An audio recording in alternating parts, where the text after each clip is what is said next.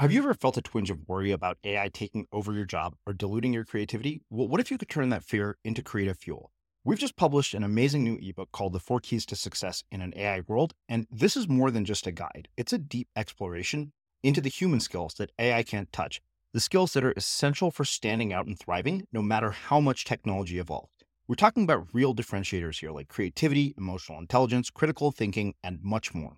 Inside, you'll find actionable insights and strategies to develop these skills, whether you're a creative person, a business person, or just simply someone who loves personal development. This isn't a story about tech taking over, it's a story of human creativity thriving alongside AI. Picture this AI as your creative co pilot, not just as a tool, but a collaborator that enhances your unique human skills. The Four Keys ebook will show you exactly how to do that and view AI in a new way that empowers you instead of overshadows you. Transform your creative potential today. Head over to unmistakablecreative.com slash four keys. Use the number four, K E Y S. That's unmistakablecreative.com slash four keys and download your free copy what I look when I look back at it now, it's like you have no choice, but you go into survival mode and you go into pure survival mode of okay, things will get better, things will get better. And I think I shared with you, faith was one of those things that I had.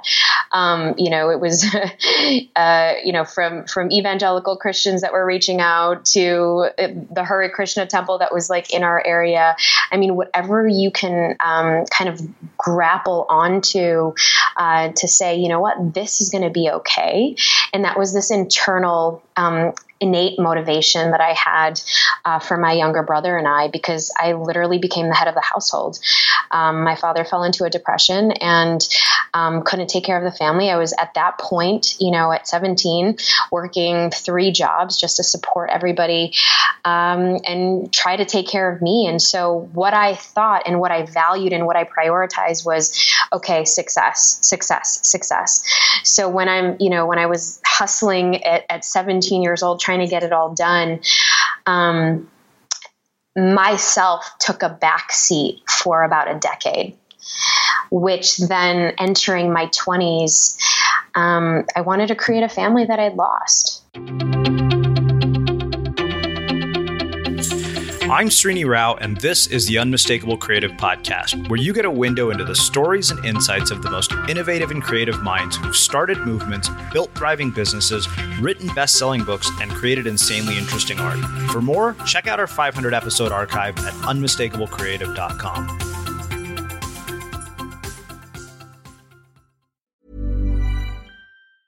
Small details are big surfaces, tight corners are odd shapes, flat, rounded, textured, or tall. Whatever your next project, there's a spray paint pattern that's just right. Because Rust new Custom Spray 5 in 1 gives you control with five different spray patterns. So you can tackle nooks, crannies, edges, and curves without worrying about drips, runs, uneven coverage, or anything else. Custom Spray 5 in 1. Only from Rust Hey, I'm Ryan Reynolds. Recently, I asked Mint Mobile's legal team if big wireless companies are allowed to raise prices due to inflation. They said yes. And then when I asked if raising prices technically violates those onerous two year contracts, they said, What the f are you talking about, you insane Hollywood ass? So to recap, we're cutting the price of Mint Unlimited from $30 a month to just $15 a month. Give it a try at mintmobile.com slash switch. $45 up front for three months plus taxes and fees. Promoting for new customers for limited time. Unlimited more than 40 gigabytes per month. Slows. Full terms at mintmobile.com. Hey, I'm Ryan Reynolds. Recently, I asked Mint Mobile's legal team if big wireless companies are allowed to raise prices due to inflation. They said yes. And then when I asked if raising prices technically violates those onerous two-year contracts, they said, what the f*** are you talking about, you insane Hollywood ass?" So to recap, we're cutting the price of Mint Unlimited from $30 a month to just $15 a month. Give it a try at mintmobile.com slash switch. $45 up front for three months plus taxes and fees. Promoting for new customers for limited time. Unlimited more than 40 gigabytes per month. Slows. Full terms at mintmobile.com. Here's a cool fact. A crocodile can't stick out its tongue. Another cool fact, you can get short-term health insurance for a month or just under a year in some states. United Healthcare short term insurance plans are designed for people who are between jobs, coming off their parents' plan, or turning a side hustle into a full time gig. Underwritten by Golden Rule Insurance Company, they offer flexible, budget friendly coverage with access to a nationwide network of doctors and hospitals. Get more cool facts about United Healthcare short term plans at uh1.com. Many of us have those stubborn pounds that seem impossible to lose, no matter how good we eat or how hard we work out. My solution is PlushCare. PlushCare is a leading telehealth provider with doctors who are there for you day and night to partner with you in your weight loss journey. They can prescribe FDA-approved weight loss medications like Wegovy and Zepbound for those who qualify.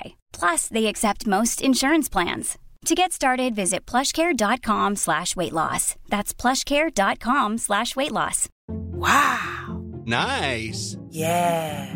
What you're hearing are the sounds of people everywhere putting on Bombas socks, underwear, and t-shirts made from absurdly soft materials that feel like plush clouds. Yeah, that plush. And the best part? For every item you purchase, Bombas donates another to someone facing homelessness. Bombas. Big comfort for everyone. Go to bombas.com slash ACAST and use code ACAST for 20% off your first purchase. That's bombas.com slash ACAST. Code ACAST. Neeta, welcome to the Unmistakable Creative. Thanks so much for taking the time to join us.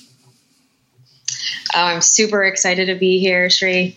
Yeah, well, I am really thrilled to have you here. I was introduced to you by way of your publicist and uh, was really intrigued right when I found out a little bit about your story and read a bit about what you did. But before we get into all of that, uh, I yeah. will start by asking you what did your parents do for a living and what impact did what they did for a living end up having on the choices that you've made with your life and your career?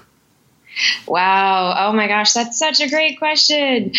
Um, so uh, my parents were were actually immigrants, um, and you know I was I was born and raised in in the U.S. in Chicago, and they came. My, my dad was um, he was an he was an entrepreneur, and so he left India at an early age, and um, ended up traveling to Nepal and uh, opened up a bar in Nepal.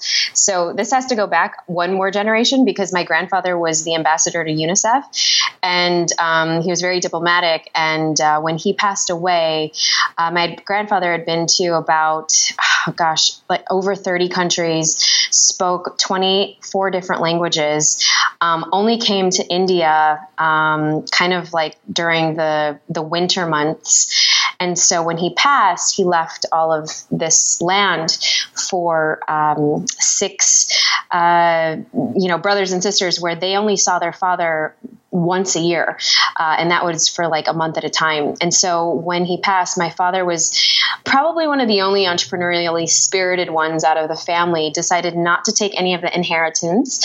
Um, and kind of charted out on his own.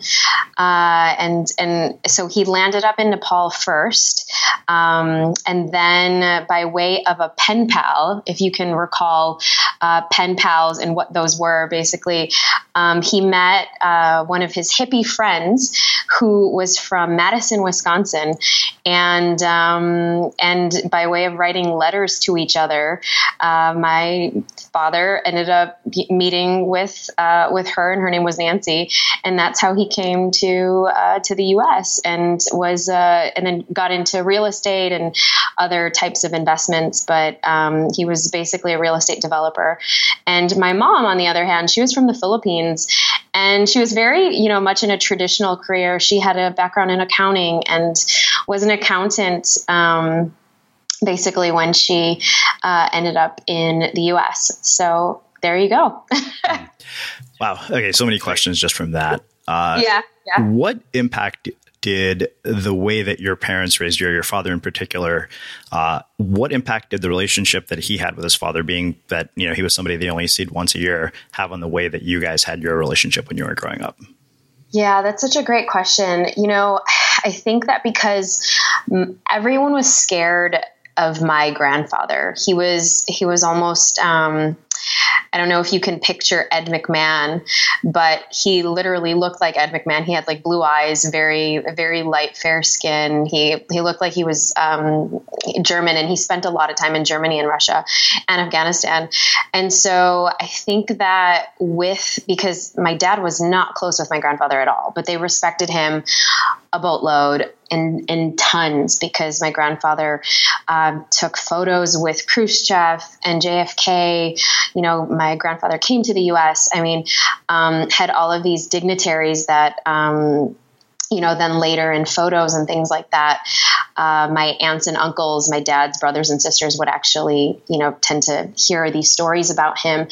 Um, and you know that really kind of put the relationship of my father and my two younger brothers and I we were very close. Um, and so that was kind of the opposite of what my my dad experienced with his father. And actually, it, it's so interesting because I, I, don't even think knowing you know human psychology and, and behavior at dynamics, I don't even think I've made that connection until you just asked me that question right now. So that's a that's a very it's a it's a very uh, informative question. Thank you for asking. I've been known to do that to people from time to time. uh, you know the other thing that, that struck me, you mentioned that your dad was from India, your mom was from the Philippines. Um, what aspects of each culture were integrated into the way that you were raised, and how did that affect you later on in your life? Oh yes, another another gem. So growing up in the melting pot of Chicago, and I, I grew up literally in the city. So I'm I am definitely a city girl, and I grew up there for uh, the first quarter of my life. Um, so my father, uh, you know, was was raised Hindu and he was Punjabi and and um, and actually Sikh. So they would go to when they were growing up, they would go to the Gurdwara, the Sikh temple, and they would also go to the Hindu temple.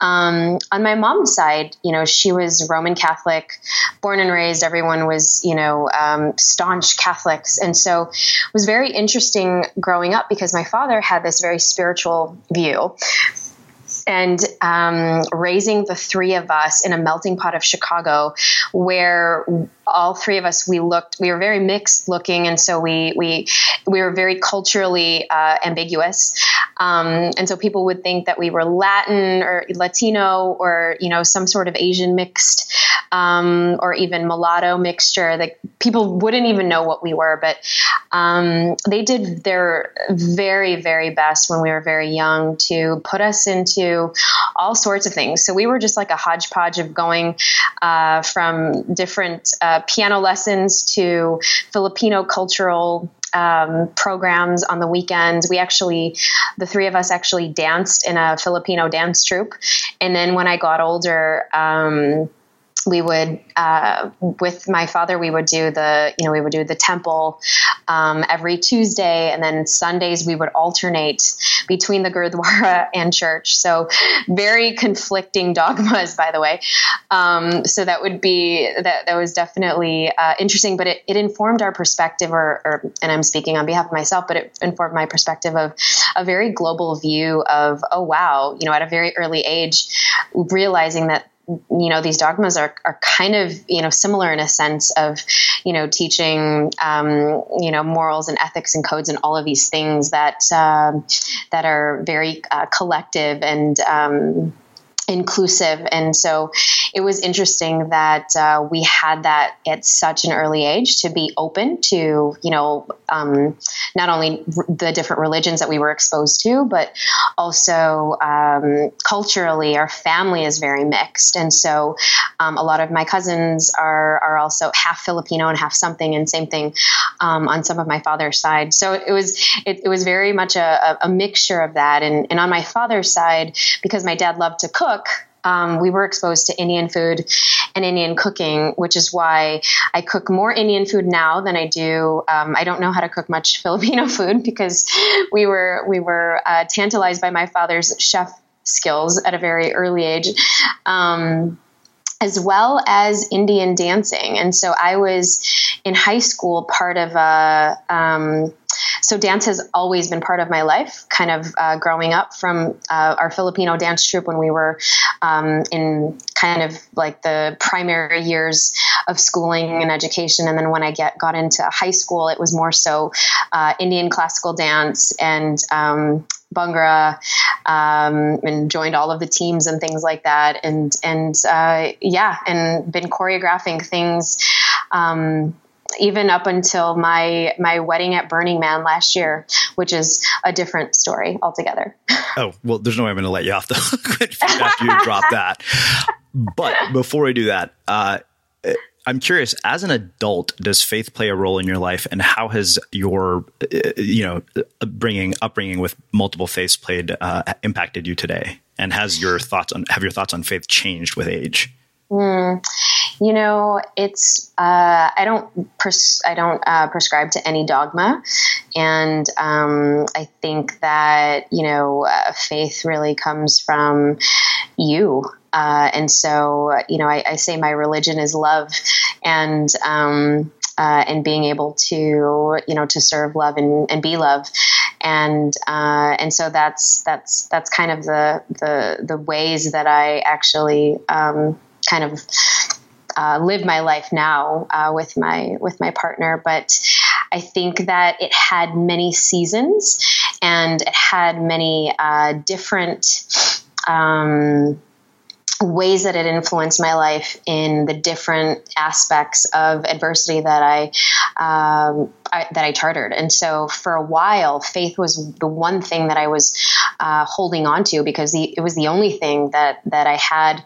Uh, and I know we're going to go into this, but um, because most of my my early years, uh, when when I actually went into the adversities of of losing my my um, my mother uh, at, at 16, and then losing my brother at 17, and, and losing my father at 19.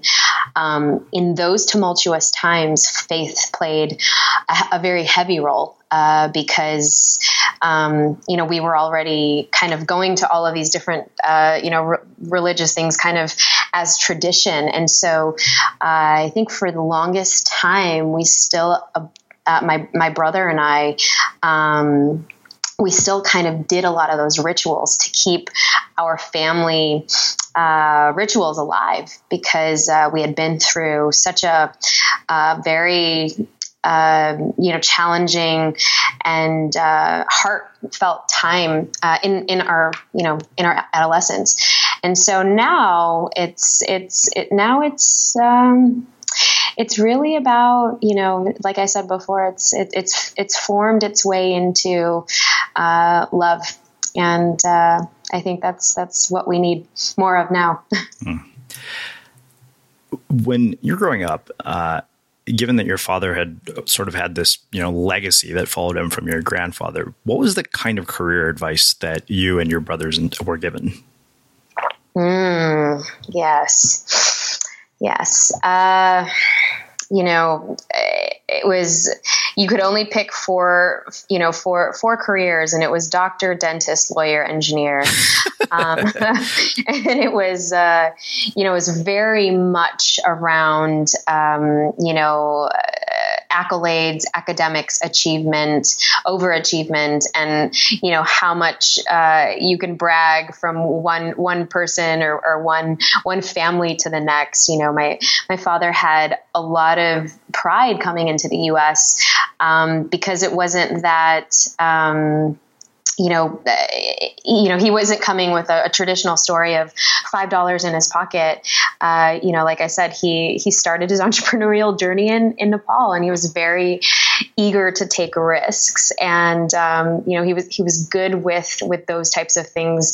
Given that, uh, you know, a lot of his his own inferences were, from my grandfather, um, but that put so much pressure on on uh, us. Definitely uh, growing up and and not to mention you know the same thing on my mom's on my mom's side everyone on my mother's side was a pageant queen so my mother was a pageant queen. My grandmother was a pageant queen. Um, all of my aunts were pageant queens and my even my, my great grandmother was still competing uh, at the age of 70 in the us so um, so both combined had a lot of pressure to uh, be perfect, you know, have the straight A's, get the first prize, you know, trophy in violin lessons, piano lessons, flute lessons, whatever lessons, dance lessons, um, and and really to strive for being the best. And so that was my programming, um, you know, very very early on. So, two questions come from this. Um, did you feel a sense of obligation to fulfill the things that your parents wanted as a result of this programming after they were gone? Oh, a thousand percent. I don't. I think that, um, you know, I, I, talk about this a lot when I'm when I'm up on stages. But it's it was kind of the the ghost that was, you know, of their of, of their spirit that were that were kind of haunting me, or, or or they're basically on my shoulder. It was that chip that I carried on my shoulder to um, not let them down because that was it, it was such deep ingrained rooted programming. Um, of you know the you know carry on the legacy carry on the legacy of your grandfather um, you know the the idea of perfection was so heavily rooted that i not not only became a dentist but i became you know a cosmetic dentist you know that was the first you know a, a part in my my early years of, of my career and um, you know transcended you know all realms of of what traditional success would actually look like. Uh, having you know that sort of image in, in the back of my head for um, for most of my 20s after they had they had passed. Hmm. How did you finally let it go? Mm yeah so that um, you know that that basically brings us to the i guess the, the second awakening of my of my life but it was um, you know i re- remember it so vividly. It was uh, it was december 31st and you know i was i was in my master bedroom of my five story home and and um, you know, you think December 31st, it's New Year's Eve, everyone's going to go out for a celebration and we're going to, we're going to go celebrate the year. And for me, I had literally been uh, fighting this this inner dialogue with myself for for months, and, and in actuality, it was it was years. You know, because from the outside, it looked like everything was perfect. Um, you know, at this point of my life, I was I was 28. Um, I had achieved everything that anybody could could say about traditional success. You know, I had the million dollar practice. Um, I had the I was married at the time. I had a five story home. I had the fancy cars. I had you know the the first class travel. I had it all. Um, but what I really did not know um, was I, I, had no idea who I was. And so when I was looking at the mirror on December 31st, that day, that evening, I was alone by myself. I had clothes just kind of, you know, all over the place in my bedroom. Um, and I was sobbing, and I was sobbing for the first time, just uncontrollably. And it was really that it hit me that, you know, for so many years of my life, I was living my life for other people. I was living my life to, you know, as a growing up as a, you know, Asian first generation American, you know, you're, you're, you're trying to please other people and i was really trying to do that for my family because that was the upbringing that the dogma that i kind of you know gathered was to be happy, you need to please your elders, you need to please your family. And so, um, you know, that meant to become a doctor, that meant to succeed in everything.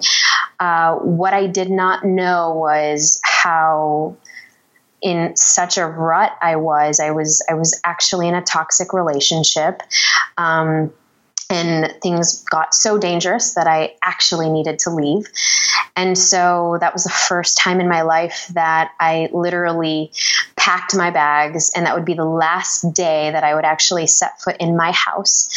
Um, in that life, and you know, and and I would I would leave, and that would be the first time in my life that I'm making this decision for myself without anybody else. Um, and you know, and and there was so much fear around that, and there was so much fear because I, you know, I had worked so hard on the on the external end and on the professional front. What would people think about me was obviously the first thing. Would I be judged? Um, my family didn't know. My my my brother, my only living relative, literally, he he had no idea that I was that I was, uh, you know, going through this, and so there was a lot of shame and a lot of guilt. Um, but you know, I'll tell you, it was it was after you know that sort of reconciled that was literally the best day of my life because it was you know it was like Neeta 2.0 was was emerging finally for herself and you know it took those years um, kind of after and the building blocks of really self discovery to realize um, and and and rebirth uh, to where you know where I am today. So. Mm. Yeah. So you mentioned that you lost a brother and both parents before you were even 19 years old. I mean, that's that's something incredibly tragic before the time that you're even truly an adult. And at the same time, you have the coexistence of reaching sort of the heights of success, uh, you know, shortly thereafter. How did you navigate the the sort of grief and the success coexisting at the same time? And you know, it, like I don't imagine in my mind that there's ever a point where you're like, yeah, I'm over this. Uh, something as tragic as losing a parent. So you know, what I mean, how do you build the resilience to move on from something like that, especially when it happens as as early as it does in your life? Mm. Yeah, you know, it's it, it, it was a series of um, a, a lot of, of different things, and and I'll tell you, um, you know when when I hit that melting point or that turning point, um, you know, that's really when I realized I, I hadn't grieved. I, I, had not grieved. You know, I, I kind of took each death and each, um, you know, uh, literally bad news um, because they my, my my mother passed away from from cancer and she had a long battle with with breast cancer you know from 10 years old to 16 she was in and out of the ICU so we basically grew up um, on her hospital bedside. And so and and that was really um, really informing me of okay how do you deal with um, human dynamics. And my own little uh, research mind was kind of working because i wanted to make this woman happy while she was on her deathbed. And you know as as as as uh, you know cynical as it sounds right now that's kind of you know you're you're kind of um, you're kind of thrown into the throes of, of your own humanity of, okay, how can you lessen the pain for somebody else? But it's your mother. And, you know, a year after that, you know, I have my, my brother pass away right just, I mean, on the spot of, of, um, of an asthma attack. And so it's, it's almost as if, um, what I look when I look back at it now, it's like you have no choice, but you go into survival mode and you go into pure survival mode of okay, things will get better, things will get better. And I think I shared with you, faith was one of those things that I had. Um, you know, it was, uh, you know, from from evangelical Christians that were reaching out to the Hare Krishna temple that was like in our area. I mean, whatever you can um, kind of grapple onto uh, to say, you know what, this is going to be okay.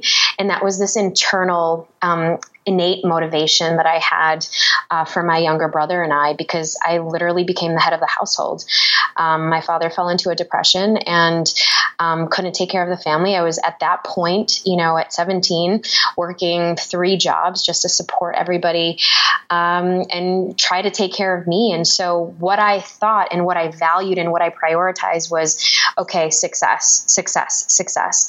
So, when I'm, you know, when I was hustling at, at 17 years old, trying to get it all done, um, myself took a back seat for about a decade. Which then entering my 20s, um, I wanted to create a family that I'd lost and that was the truth of it you know the the family that i had lost i i i i, I never even knew what my favorite color was and i you know i i look back and uh, as i teach this to other professionals now um, you know, I can see um, a lot of wow, we, we sometimes we just really don't pay attention to ourselves because we're so focused on either the external or um, the next steps that we lose sight of who we really, really are. And for myself, it had been layers upon layers upon layers of um, you know living life for just trying to make it to the next step and the next step and the next step and where yes a lot of the resilience was built um, but I I didn't grieve until it was that night of you know December 31st um, when everything just kind of came crumbling down and I was I was really faced with um, being in a very dangerous toxic relationship where I had to leave.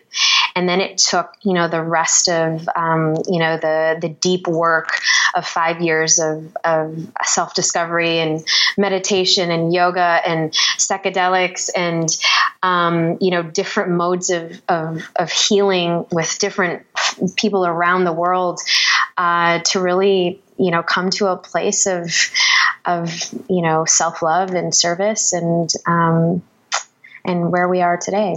Hmm. Selling a little or a lot. Shopify helps you do your thing however you cha-ching. Shopify is the global commerce platform that helps you sell at every stage of your business. From the launch your online shop stage to the first real life store stage, all the way to the did we just hit a million orders stage. Shopify is there to help you grow. Shopify helps you turn browsers into buyers with the internet's best converting checkout. 36% better on average compared to other leading commerce platforms because businesses that grow grow with Shopify. Get a $1 per month trial period at shopify.com/work. shopify.com/work. Hey, I'm Ryan Reynolds. Recently, I asked Mint Mobile's legal team if big wireless companies are allowed to raise prices due to inflation. They said yes. And then when I asked if raising prices technically violates those onerous 2-year contracts, they said, "What the f*** are you talking about? You insane Hollywood ass." So to recap, we're cutting the price of Mint Unlimited from $30 a month to just $15 a month. Give it a try at mintmobile.com slash switch. $45 up front for three months plus taxes and fees. Promoting for new customers for limited time. Unlimited more than 40 gigabytes per month. Slows. Full terms at mintmobile.com. Ever catch yourself eating the same flavorless dinner three days in a row? Dreaming of something better? Well, HelloFresh is your guilt-free dream come true, baby. It's me, Keke Palmer. Let's wake up those taste buds with hot, juicy pecan crusted chicken or garlic butter shrimp scampi. Mm. Hello Fresh. Stop dreaming of all the delicious possibilities and dig in at HelloFresh.com. Let's get this dinner party started. One size fits all seems like a good idea for clothes until you try them on. Same goes for healthcare. That's why United Healthcare offers flexible, budget friendly coverage for medical, vision, dental, and more. Learn more at uh1.com. Hey, I'm Ryan Reynolds. Recently, I asked Mint Mobile's legal team if big wireless companies are allowed to raise prices due to inflation. They said yes. And then when I asked if raising prices technically violates those onerous two year contracts, they said, What the f are you talking about, you insane Hollywood ass? So to recap, we're cutting the price of Mint Unlimited from $30 a month to just $15 a month. Give it a try at mintmobile.com slash switch. $45 up front for three months plus taxes and fees. Promoting for new customers for limited time. Unlimited more than 40 gigabytes per month. Slows. Full terms at mintmobile.com. Since 2013, Bombas has donated over 100 million socks, underwear, and T-shirts to those facing homelessness.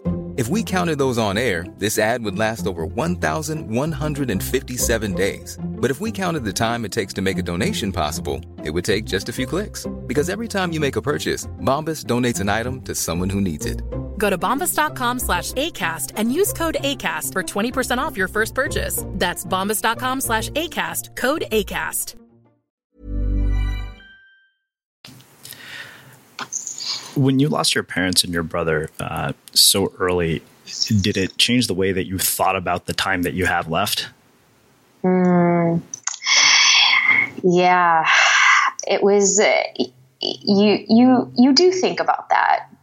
Um, you you think about death in a very different way because uh, you know you you think of really Im- impermanence um, and that was one of the key characteristics that I learned early on was, you know, wow, we we don't have um, that much time. And if we don't have that much time, what can we be doing? And so for me, in that world of my programming, it was okay. Um, create a lifestyle for my brother and I. Uh, and, you know, th- this was all in the traditional realms of success. But, you know, for each season of adversity or resilience that you know I had faced with um, you know my marriage and the marriage falling apart, that's really when I said um, you know you, you, I started taking up you know different types of things and really living life you know to the fullest uh, because I had reached uh, you know anything from a monetarily perspective. Um, and and being you know 28 and having you know the the millions and the the fancy cars the travel all of those things. But what i didn't have was the fulfillment of of myself and to really know what that was like.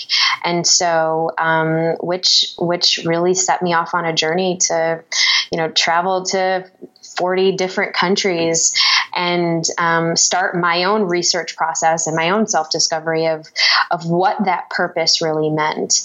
And uh, for me, what I found was I, I ended up interviewing close to 500 different people who were leaders in their own right, entrepreneurs, um, you know, Fortune 500 executives to community builders, community leaders, single moms of, you know, what is it? What makes you truly, um, you know, successful? What makes you stand out? And how do you rise above adversity? And, uh, you know, out of, out of all of the characteristics, it was, it was resilience that really um, was the number one characteristic. And and you know this was part research project for my own soul and um, but the other half of it was really informing me of okay this is something you know our emotions aren't really talked about, um, you know, from a, you know, I went to traditional schooling, medical school, dental school, and you're not really, you're, you're not talking about that in school. And I had gone through my own personal journey of all of these um, tragic events. And, you know, uh, from the external society standards, you still had to put a, a smile on your face. And so the idea of, you know, being able to understand your emotions, that was kind of foreign to me um, until I kind of did this whole, you know, deep dive into what would be um, my next project and my, next passion project of life, which is, um, you know, really understanding um, emotional resilience and, and, then writing my first book on all of the findings that I had because then I was so curious about this and so curious about how leaders make decisions based on their emotions and make decisions based on um, you know the types of relationships that they have and the types of connections that they have good or bad. And and that um, you know that led me to my now second uh, I guess you could say life which is which is uh, my book and my work around um, emotional grit. Mm-hmm. So, a couple of different things uh, from this. You know, we're, we're, talking about external success, and I, am thinking about this right now, uh, in particular, because I just put a post on Facebook yesterday. My next book comes out August seventh, and oh, there's this moment of okay, here's that moment in which I get to share and, and put something on display for the world, and of course, hundreds of comments and likes. And at the same time, there's part of me that thinks, okay, yeah, this is just one like dimension of who I am and, and what the whole story is. Yeah. And I wonder, you know, from your perspective, you know, when you've got a, a, world in which all of our lives are publicly on display, how does mm-hmm. it alter your view of success? How do you think about it now? Because, you know, you sort of achieve what you would call the trappings of success when we didn't live in this world where it was possible to display all of this stuff publicly. Mm-hmm. And now we do and at moments I, I can't help but think okay what we've done is simply just traded one definition of success for another. Right. The and likes. I just wonder yeah i mean and you know the thing that and then you know i followed up this morning by saying the thing is that we despite being more connected than we've ever been or more isolated than we've ever been we've replaced yeah. you know digital uh, human connections with digital ones. And as we've increased our ability to communicate at scale we're losing our ability to communicate with depth. Uh, so true and these things concern me. And I, you know, I'm kind of so I'm just wondering what you have to say about all this. Yeah, you know, I mean, it, it, it gosh, it's it's so true. I think that for me, um, you know, for the longest time, I was you know, living such a lie because I was so fearful of the world. I was so fearful of, you know, putting things out and um, even showcasing any sort of vulnerability because, you know, the deep programming that I grew up with was, you know, everything's perfect on the outside there's there's nothing wrong you know even though you had a loss or two or three um, everything is fine. And what, uh, you know, the, that, that relationship or my first marriage really taught me was laying it all out on the table and being fully vulnerable. And, you know, I think that, um, it's a it's kind of a different perspective of, of what you're actually you know kind of sharing but i'm going to tie it in uh, but you know it's now the way that i live my life is so um, it's very transparent and you know some people say wow you put everything on on social media and and, and or facebook or or whatever. But you know my intention is not you know for the likes. My intention is to create that depth. And i'm very aware of uh, you know the loneliness and the you know the the the the the clickbaits and all of those things that you know we have to be cognizant of, especially if you are in the realm of of, of you know transforming lives or, or leading others. Um, but you know, for a very very long time, especially throughout you know the, that that tumultuous time in my life, I was so afraid of even sharing what my emotions really were. And so to go the complete opposite spectrum and share when I'm not having a good day, or share how to really process an emotion, or share how, um, you know, I, I, was going through this thing, and you know, we're in the middle of. We travel a lot. My my my now my now husband and I, and you know, the the different nuances of travel while you're an entrepreneur. Um, so it's not the perfect social media story, but it's real life.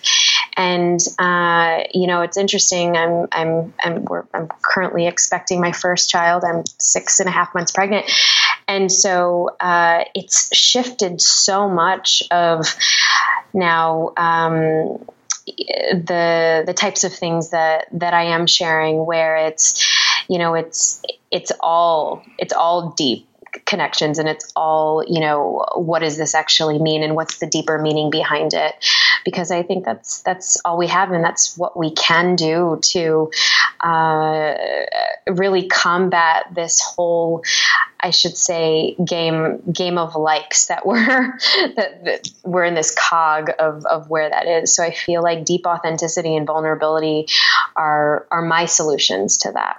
Hmm. All right. So let's talk about uh, emotional grit and resilience. The thing that seems to keep coming up in my mind, I mean, you talked about resilience with 500 plus people. I feel like I've pretty much done nothing but talking about resilience with everybody that I've ever spoken to.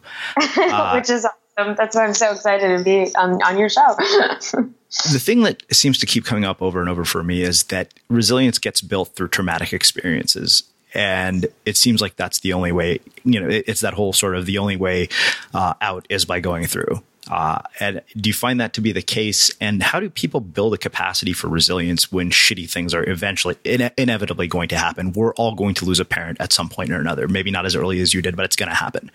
Uh, and i've been trying to figure out how to make my peace with that. Mm. yeah i mean you know there's there's a couple of um, big points that I I share with with folks around this, and and the first is uh, you know change is is constant, and the sooner we accept that change is going to be inevitable, that you know excuse me, for instance, impermanence is something where, you know, you have the, and I'm getting a little bit philosophical here and spiritual, but you, you know, you, you, you're, we're, we're not, um, we're not here for that long. And, and what was, what it was such a valuable gift for me to learn about impermanence at an early age um, has now kind of helped steer a lot of these conversations because these conversations, uh, you know, we wouldn't necessarily have about death um, or about extreme adversity and what that actually looks like. But you know, the other aspect is also being able to, you know, to to not take yourself so seriously. Um, and humor plays a humongous role in resilience, which is why uh, one of the things that I, I, just started actually this year was playing around with that concept of play, uh, because you know, I, and you know, talking about obviously this entire journey.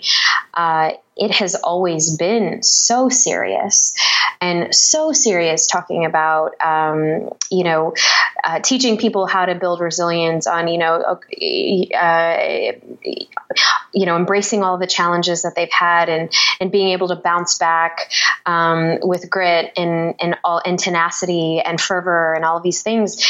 But what about taking yourself, you know, out of the, equation and just being able to laugh at yourself? And and maybe be able to laugh at some of the most serious things that can happen.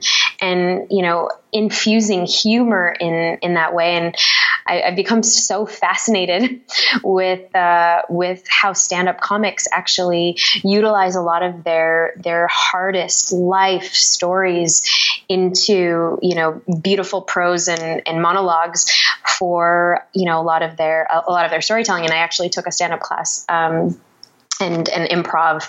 Um, that was kind of uh, some of the initial uh, things that I did, but I but I actually dove in and, and took a, a stand up class earlier this year just so I can understand, you know, some of the dynamics of how we can infuse more humor into into the work that we're doing, um, because I do a lot of these different workshops, um, and so I'm constantly, you know, trying to keep up. But this was primarily to to actually uh, share content in a different way, and so I created a spoof series on um, on you know on on on the lives of entrepreneurs and uh, coaches and consultants, people who are kind of in service and and um, and transformation. And so, yeah.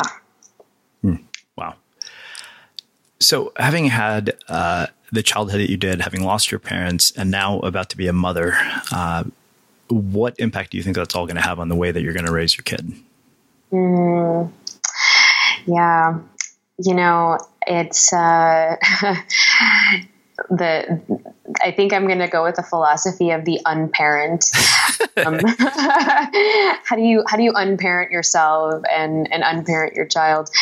Um, because there's just so much, you know, uh, there's there's all of these expectations and and it and it's so interesting because going through this journey of, of being pregnant and um, you know creating a mini human and, and, and getting ready for for that to be part of our, our next life and our, our next phase of our life um, in, in parenting it's it's just uh, it's it's really kind of changed the way that um, I, I view now expectations or what my desires are because I look back on, wow, you know, I, I grew up so fast.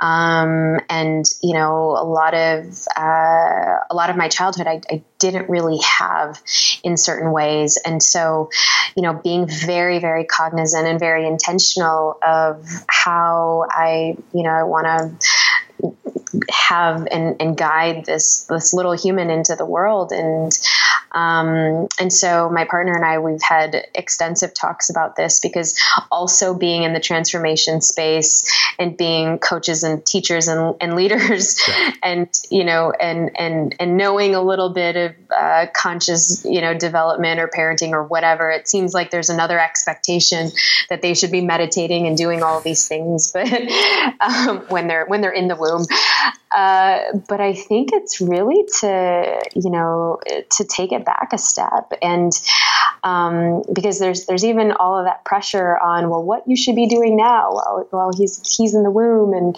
and all these things. And I, I think it's such a great reminder of okay a is your ego getting in the way?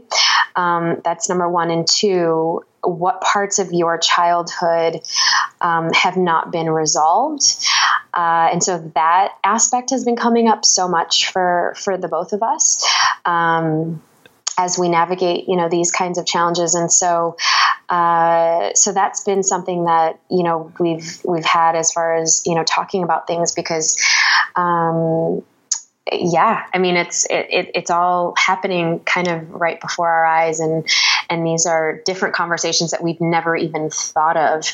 Um, and what is it more for us that you know that that um, that that deserves a little bit more tender care and uh, and you know and, and and reflection and insight. Yeah. Well, the reason I always ask the question uh, to people I'm talking to was, was for the very reason that you brought up that, you know, we're talking to people who are transformational leaders, authors. So you think that, okay, you know what, if I had parents who understood all this, I would have turned out completely normal. And it turns out that that is the furthest thing from the truth. Like one person said parenting is a giant shit show. That's literally how Sarah Peck described it to me. And I thought, okay, fair enough. And Philip McKernan, uh, another guest, said, no matter what you do, you're going to fuck your kids up. And I was like, awesome, great. Like this yeah. is all useful to know. Uh, yeah. But it, it's it's interesting to always hear it from people who are in this world because you're right. I think the expectation, especially for so many of us who've been exposed to this, we always wonder like, wow, if my parents had actually known all this, maybe I would have turned out a little bit different. But then there's a part of me that says, well, I probably wouldn't have sought out this information in the first place if my parents were like that. Exactly. I don't I don't think we would have had, you know, the where we are today if it wasn't based on all of the things that we had to go through. And I'm a firm believer of that a thousand percent. Um, but I, I do agree with some of your guests that, you know, they might still need therapy or some sort of healing because we might, we, we might do, you know, we might, might do something un- subconsciously, unconsciously, and, and, and being okay that that might happen. I think uh, that's that's the biggest part.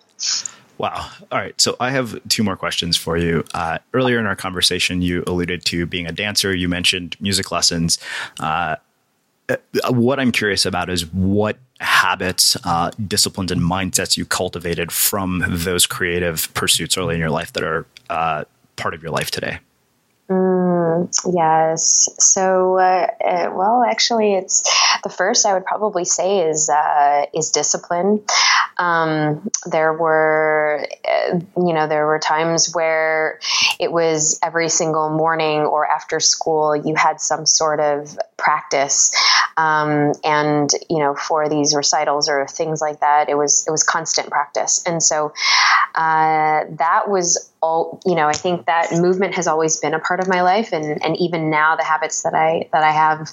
Um, being with baby uh, in my in my tummy um, that has not changed and you know health has always been that sort of uh, big priority for me obviously because um, of of um, you know my own experiences with loss uh, you know where um, you know self care and really having a morning routine has really been a huge part because you know where it's not it's not uh, faith related anymore, but you know having a meditation practice or a breathing practice, um, a gratitude you know exercise and journal. These are all part of my morning routine, but also bringing and, and taking the element of movement. Um, not so much dance anymore, although I still love it, uh, but in the form of you know either qigong or uh, yoga or you know any sort of movement get that that gets the the you know the body the body moving. I've I've been in Europe for about seven weeks now, and I've been doing about five miles of walking a day, and so I've, I I am very very active. I, I used to do um, triathlons and hundred mile century bike rides, so that's movement and and um, and the love of exercise have always been kind of staples in my life. Um, I think it's it's been very meditative, but uh, and I do get a lot of my biggest insights where you know whether it's creative um, work while I'm doing like long distance things, whether it's walking or biking or even swimming, um, and so that has been uh, that's been a gem that uh, has been a big part of my life so far. Hmm, amazing. Well, I have one last question for you, which is how we finish all of our interviews at the Unmistakable Creative. What do you think it is that makes somebody or something unmistakable? mm. I definitely think it's their ability to be 100% authentic and truthful with whatever they believe, whatever they stand for, um, and whatever their stories are. Hmm. Well, I think that makes a really fitting end to what has been a, a very poetic and thought provoking conversation. Where can people find out more about you and your work? Oh, Well, uh, you can definitely hop on the interwebs and go to neetabhushan.com. Um, it's N E E T A B H U S H A N dot com, or it's probably easier to go to um, School of Grit, uh, TV and that's where you can find a lot of our funny spoof episodes. Awesome. And for everybody listening, we'll wrap the show with that. Thank you for listening to this episode of the Unmistakable Creative Podcast. While you were listening, were there any moments you found fascinating, inspiring, instructive, maybe even heartwarming? Can you think of anyone, a friend or a family member who would appreciate this moment? If so, take a second and share today's episode with that one person because good ideas and messages are meant to be shared. Small details are big surfaces. Tight corners are odd shapes. Flat, rounded, textured, or tall. Whatever your next project, there's a spray paint pattern that's just right. Because Rust new Custom Spray 5 in 1 gives you control with five different spray patterns. So you can tackle nooks, crannies, edges, and curves without worrying about drips, runs, uneven coverage, or anything else. Custom Spray 5 in 1 only from Rust-Oleum. Ever catch yourself eating the same flavorless dinner three days in a row? Dreaming of something better? Well, HelloFresh is your guilt-free dream come true, baby. It's me, Keke Palmer. Let's wake up those taste buds with hot, juicy pecan-crusted chicken or garlic butter shrimp scampi. Mm. Hello Fresh. Stop dreaming of all the delicious possibilities and dig in at HelloFresh.com. Let's get this dinner party started. Hi, this is Paige from Giggly Squad, and I want to talk to you about Splash Refresher and my water intake. Okay, so you guys obviously know that I'm a hydrated girly, but sometimes when you drink that much water, it starts to just taste bland, and you're just like, I need something to spice it up. That's why I love Splash Refresher.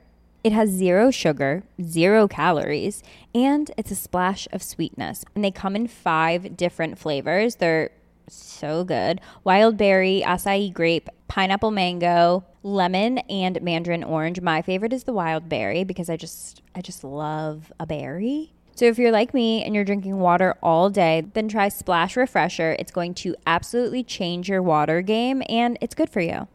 Imagine the softest sheets you've ever felt. Now imagine them getting even softer over time. That's what you'll feel with Bowl and Branch's organic cotton sheets. In a recent customer survey, 96% replied that Bowl and Branch sheets get softer with every wash. Start getting your best night's sleep in these sheets that get softer and softer for years to come. Try their sheets with a 30-night guarantee. Plus, get 15% off your first order at bowlandbranch.com. Code BUTTERY. Exclusions apply. See site for details. ACAST powers the world's best podcasts.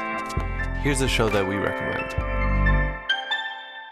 The Real Housewives is a guilty pleasure for most, but if you're looking to not feel guilty about that pleasure, tune in to Everything Iconic with me, Danny Pellegrino, where I break down all the messy moments and behind the scenes antics of Bravo's popular franchise. And on Everything Iconic, I also interview celebrity guests like Kelly Ripa, Keke Palmer, Drew Barrymore, Cameron Diaz, and more about their guilty pleasures, their past work, and so much more.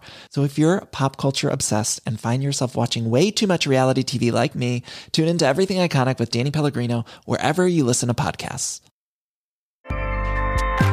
ACAST helps creators launch, grow, and monetize their podcasts everywhere.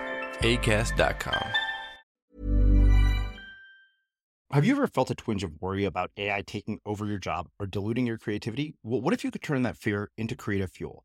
We've just published an amazing new ebook called The Four Keys to Success in an AI World. And this is more than just a guide, it's a deep exploration into the human skills that AI can't touch, the skills that are essential for standing out and thriving, no matter how much technology evolves. We're talking about real differentiators here like creativity, emotional intelligence, critical thinking, and much more. Inside, you'll find actionable insights and strategies to develop these skills, whether you're a creative person, a business person, or just simply someone who loves personal development. This isn't a story about tech taking over, it's a story of human creativity thriving alongside AI. Picture this AI as your creative co pilot, not just as a tool, but a collaborator that enhances your unique human skills. The Four Keys ebook will show you exactly how to do that and view AI in a new way that empowers you instead of overshadows you. Transform your creative potential today. Head over to unmistakablecreative.com slash four keys. Use the number four, K E Y S. That's unmistakablecreative.com slash four keys and download your free copy.